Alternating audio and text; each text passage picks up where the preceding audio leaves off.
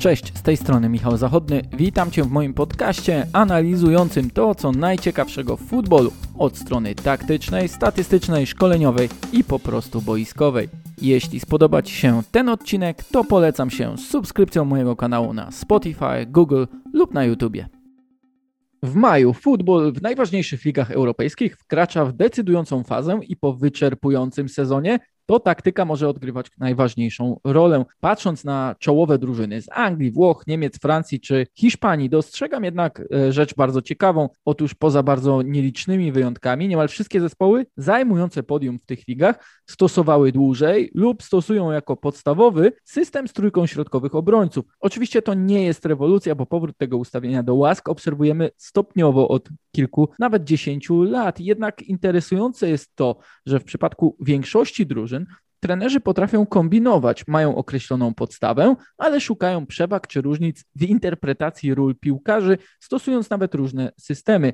Zauważcie też, że dla wielu trenerów zmiana ustawienia na trójkę środkowych obrońców była rozwiązaniem kłopotów ich drużyn. Ronald Koeman w Barcelonie, Zinedine Zidane w Realu, wcześniej Diego Simeone w Atletico, do tego Thomas Tuchel w Chelsea, ostatnio znów Brendan Rodgers w Leicester City. Zmieniał się też Lipski, Juliana Nagelsmana, zmieniają się Juventus, Monaco, no i te przykłady stopu naprawdę można mnożyć. Jednak także w Polsce jesteśmy świadkami dość bezprecedensowej sytuacji. Pewnie słyszeliście o tym, że w ubiegłym roku powstał narodowy model gry dla systemu 1-3-5-2. Od jesieni 2019 roku młodzieżowe reprezentacje grają w tym systemie. Widzieliśmy, że w marcu również drużyna Paulo Sousy stosuje w pewnej fazie gry to ustawienie. Do tego już w najbliższy weekend może się okazać, że mistrzem Polski po 19 latach zostanie znów drużyna grająca z trójką środkowych obrońców, a Puchar Polski zdobędzie kolejny zespół korzystający z tego systemu. Wróciłbym jednak na moment do tego, że Polska długo się tej trójki z tyłu trzymała. Patrząc na sposób gry drużyn eksportowych w latach 90., a także reprezentacji, to większość z nich korzystała z odchodzącego do lamusa systemu. Jednak był on wtedy inaczej interpretowany, bo grano z libero, czy też dawniej piłkarzem określonym w Polsce mianem wymiatacza, zawsze z charakterystyczną zakładką trzymającego głębie, gdy świat dążył do obrony wysokiej, strefą i w linii. To, że u nas myślano tak pragmatycznie, wręcz strachliwie o wdrażanych w Europie nowinkach, zresztą w kluczowych dla współczesnego futbolu latach, odbijało się Polsce czkawką latami, także w podejściu do taktyki czy sposobu gry. Ale to temat na zupełnie inną historię i inne nagranie. Patrząc na teraźniejsze wspomniane przykłady z poziomu reprezentacji czy ligi, można z pełnym przekonaniem stwierdzić, że widoczna gołym okiem od kilku lat w Europie taktyczna ewolucja nie tylko dotarła do Polski, ale w naszej ekstraklasie zaczyna odgrywać wręcz kluczową rolę. Jednak nie jest to wszystko takie oczywiste, jak się po Legii Warszawa czy Rakowie Częstochowa wydaje. Dlatego chcąc pokazać Wam pełen kontekst taktyczny i statystyczny tego, jak nasze kluby korzystają z systemu z trójką środkowych obrońców, zaprosiłem do podcastu Mateusza Januszewskiego, który jest współtwórcą portalu Extrastats, firmy Sports Solver, a także scoutem, no sensacyjnie spisującej się w roli Beniaminka Warty Poznań. Mateusz, zacznijmy więc od teorii. Skąd według Ciebie wziął się trend tak częstego korzystania z systemów opartych na trójce środkowych obrońców? Ja mam generalnie wrażenie, że patrząc globalnie, a widać to też w polskich e, warunkach, wydaje mi się, że, że ten trend trochę wynika z tego, że przez lata e, boczni, boczni obrońcy e, byli bardzo mocno oceniani przez pryzmat gry ofensywie, czyli patrzono na to, jak ten boczny obrońca atakuje, nie, nie mówiąc o skrajnych przypadkach, że e, środkowy, że obrońcą e, roku został e, obrońca, który głównie wyróżniał się tym, że strzelił dużo goli. Tak? Trenerzy też szukając, widząc ich braki w grze defensywnej, szukali rozwiązań, które, które bardziej wypuklą ich właśnie te ofensywne atuty przejdźmy do konkretów w Ekstraklasie. Ile drużyn zagrało w tym sezonie Ekstraklasy przynajmniej raz w systemie z trójką środkowych obrońców? Jak to wygląda w porównaniu do poprzednich sezonów? Bo coś czuję, że tu jest bardzo ciekawie. Ten sezon jest, e, jest zdecydowanie, zdecydowanie takim rewolucyjnym pod kątem e, gry z trójką środkową obrońców. Tutaj e, oczywiście jedno zastrzeżenie statystyczne w ramach statystyk Extrastats szykujemy, jakby pilnujemy tylko tych wyjściowych jedenastek, tak? Czyli mówimy o e, rozpoczęciu meczu w systemie z trójką środkowych obrońców. Nie bierzemy pod uwagę tutaj zmian w trakcie meczu, ale na przełomie czterech ostatnich sezonów, no to, to zmiana, jest, e, zmiana jest diametralna, bo w poprzednich, e, w poprzednich sezonach to było 9%, 7%, 8% zespołów, które w takim ustawieniu wyszły, a w tym sezonie jest to 27%. E, żeby być e, dokładnym, chodzi o to, że w co drugim meczu jedna z drużyn korzysta z systemu z, trójką środkowych obrońców. No można tak powiedzieć, tak? Czyli w, tak jak mieliśmy teraz 215 meczów, czyli na, na 430 e, ustawień, no 27% no to było, to było ustawienie z trójką środkowych, środkowych obrońców. A jeszcze bardziej te różnice widać, e, gdy się popatrzy na ile zespołów e, w danym sezonie skorzystało chociaż raz. W sezonie 17-18 to jest 8 zespołów, z czego tak naprawdę e, dwa przekroczyły 10, 10 spotkań z wyjściowym ustawieniem kilku środkowych obrońców czyli to jest e, Zagłębie, to jest koniec e, trenera Stokowca i początek trenera Lewandowskiego oraz Lechia, która też kres kadencji trenera Nowaka i, i kadencja trenera Oena. W sezonie 18-19 było takich zespołów 9, z czego wyróżniają się trzy, to znaczy mieć Dominika Nowaka, trenera Nowaka, bo, bo tutaj było mocne przejście na, na trójkę środkowych obrońców. Lech, trenera Dżudżewicza, e, Korona, trenera Letierego. I to są tak naprawdę trzy drużyny, które częściej niż e, kilka razy skorzystały z takiego ustawienia. W poprzednim sezonie e, takich drużyn było siedem i de facto oprócz Rakowa, no, który w 36 na 37 metrów skorzystał z takiego ustawienia, wyróżnia się jedynie jeszcze Piast Gliwice, który sześciokrotnie zagrał e, z trójką e, od początku. I tak naprawdę tych różnic jest między tymi trzema sezonami podanymi za bardzo nie widać. To znaczy jest faktycznie jedna, dwie drużyny, które, które z tej trójki korzystają, ale dopiero Raków jest taką drużyną, która faktycznie na stałe to grała tylko ustawieniem trójki. A w obecnym sezonie możemy popatrzeć z drugiej strony, to znaczy ile zespołów nie skorzystało z tego ustawienia. I do niedawna była to Krakowia, ale Krakowia już, już w meczu z Legią e, z tej trójki ze środkowych obiektów skorzystała i pozostały trzy drużyny. Pogoń i Warta, które zupełnie nie szukały takich rozwiązań. Jest Jagiellonia trzecią tą drużyną, która miała jeden mecz w Szczecinie e, za kadencji jeszcze trenera Zająca. Wydawałoby się, że w pierwszych powiedzmy dwóch minutach, trzech był chyba jednym z planów, była to trójka środkowych obrońców, ale po pierwszym, wydaje mi się, że w pierwszej lub drugiej minucie Pogoń już miała dogodną okazję do zdobycia bramki i bardzo szybko e, jakby wdrożono plan B i tak naprawdę my, my w Ekstrastat nie, nie wliczamy tak jako, jako trójkę środkowych obrońców, więc, więc Jagiellonia jest trzecim zespołem, a 13 zespołów skorzystało z takiego ustawienia. Cztery już na tym etapie przynajmniej e, dwunastokrotnie wyszły w takim ustawieniu. Jest to oczywiście Legia, która, która dopiero w tej rundzie zaczęła, e, Stal Mielec, no i oczywiście Raków z Górnikiem, które, które mają, mają to jakby domyśleć. O ilu więc można powiedzieć, że na tym etapie sezonu jest to faktycznie pierwsze lub drugie rozwiązanie, a nie wyłącznie wyjątek od reguły, bo tych wyjątków, jak rozumiem, było kilka. W sezonie, gdzie na przykład 13 e, zespołów skorzystało z takiego ustawienia i de facto połowa e, skorzystała w jednym, e, może w dwóch meczach. Na ten moment takich, takich drużyn jest sześć, które, które korzystają domyślnie z ustawienia stójką. No to jest oczywiście Legia Raków Górnik, Podbeskidzie i Stal Mielec i teraz doszedł, doszedł Śląsk Wrocław. Siódmą drużyną, która bardziej niż tak ad hoc korzystała z ustawienia stójką, była Wisła Płock na, na starcie sezonu, ale dość szybko E, trener Sobolewski e, z tego, z tego zrezygnował. Czy te drużyny, które grają regularnie trójką środkowych obrońców, można jakoś rozróżnić, oddzielić statystycznie, wyróżnić ponad e, resztę zespołów? Tutaj na pewno trzeba wyróżnić e, trochę górnik e, w obecnym kształcie, to znaczy e, i po przyjściu Boaci, i po, po jakby różnych perypetiach ze składem, no to górnik mocno kombinuje w tym zestawieniu środka pomocy. I tak samo jest z Podbeskidziem i Stalą.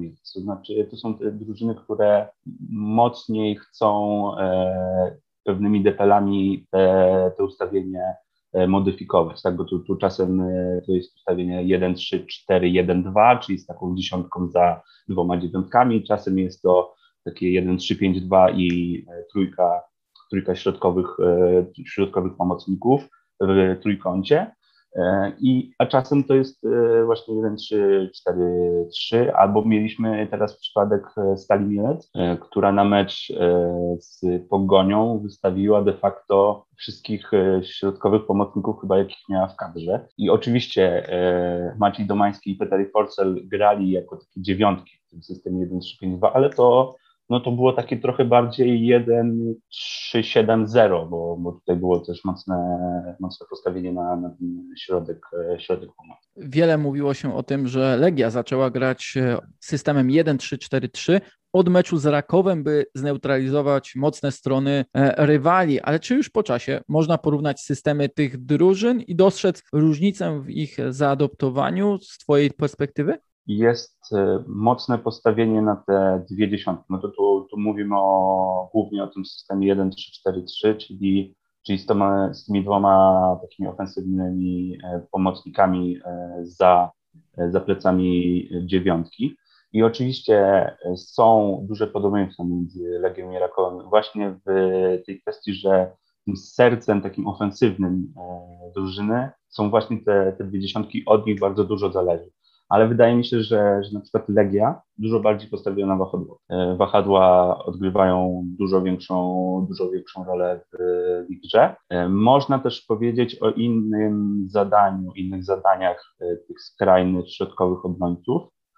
Tutaj szczególnie, szczególnie widać Kamila Piątkowskiego w Rakowie, który który dużo, dużo mocniej włącza się do gry, do gry ofensywnej i czasem to, to powoduje problemy w, w defensywie rywala. Trochę inaczej też wygląda kwestia pressingu. Nawet trener Michniewicz po meczu Legii z Rakowem, tym pierwszym, którym Legia zagrała z systemem strójką środkowych e, obrońców, powiedział, że, że Raków to jest dla niego najlepiej presująca drużyna, e, drużyna w lidze.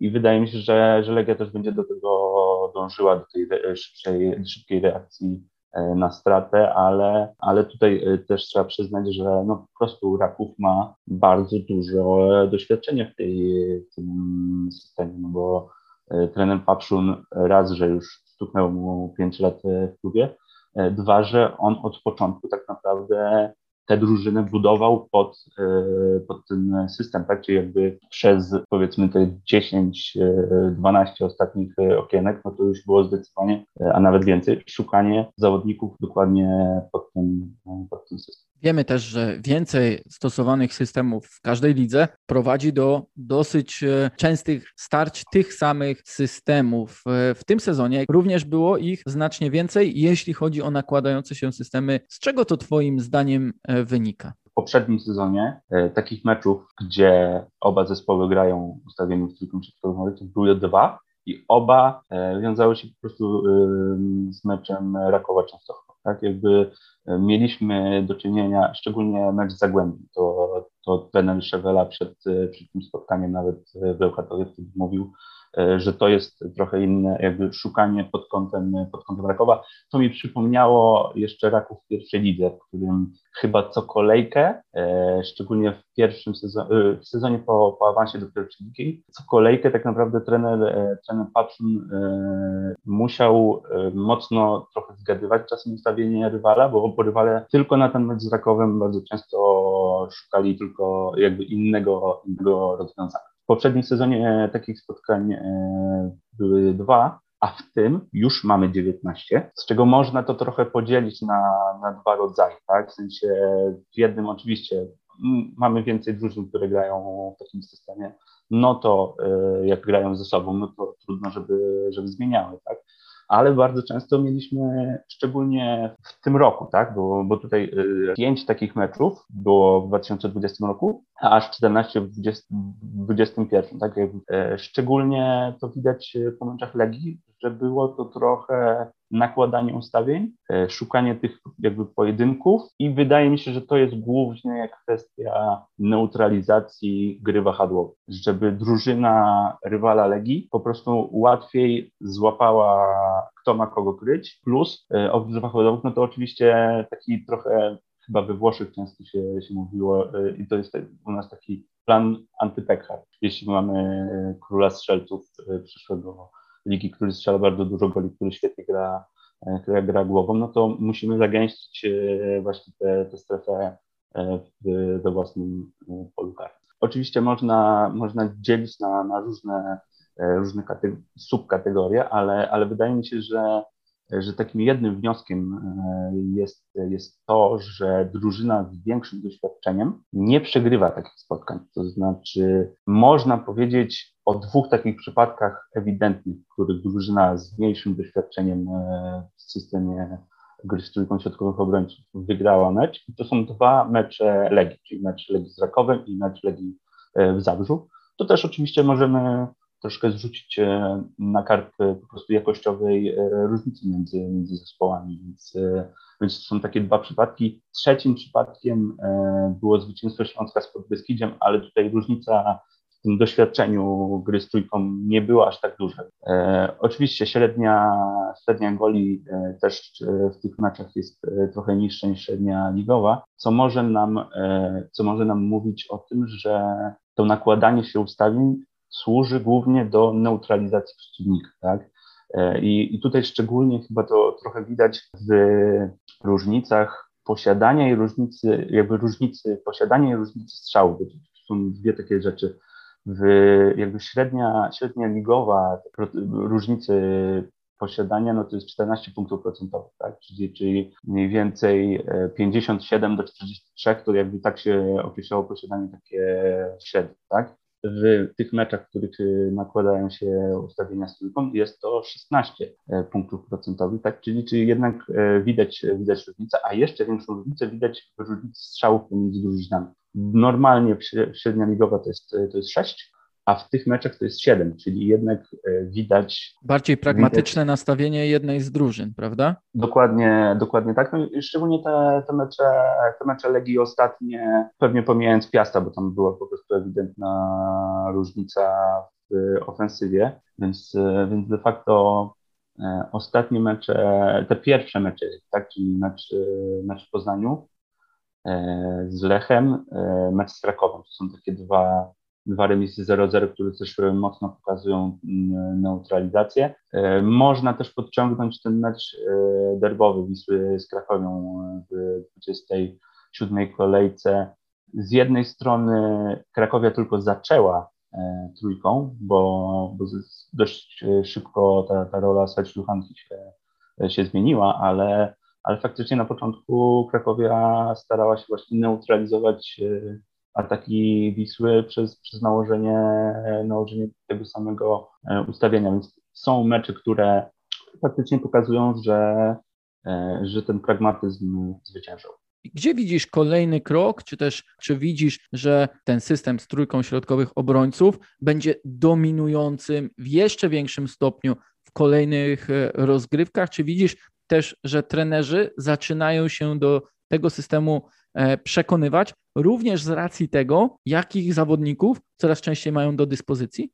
Wydaje mi się, że, e, że to może, może być bardzo zależne od kwestii e, właśnie tej, tej kadry, którą trenerzy mają. Takim ewidentnym przykładem jest Śląsk, w którym po prostu było widać taką e, analizę otwartą, w sensie bilans otwarty, tak, trenera, nowy trener zobaczył jaką ma kadrę i stwierdził, że, że, że najlepszym systemem będzie gra, gra z trójką środkową w obrońców i to bardzo, e, bardzo może ten element, czyli, czyli kadry, e, może mocno, mocno wpływać. Wydaje mi się, że doszliśmy już do takiego etapu, w którym kilka zespołów może na stałe ten, ten system przyjąć i może, może budować faktycznie faktycznie kadrę, e, żeby, żeby tym systemem e, docelowo, docelowo grać, ale nie wydaje mi się, żeby, żeby w następnym sezonie był jeszcze wzrost, e, jeśli chodzi, jeśli chodzi o użycie, chyba że właśnie takich ad hoc w sytuacjach jednego, dwóch, dwóch meczów.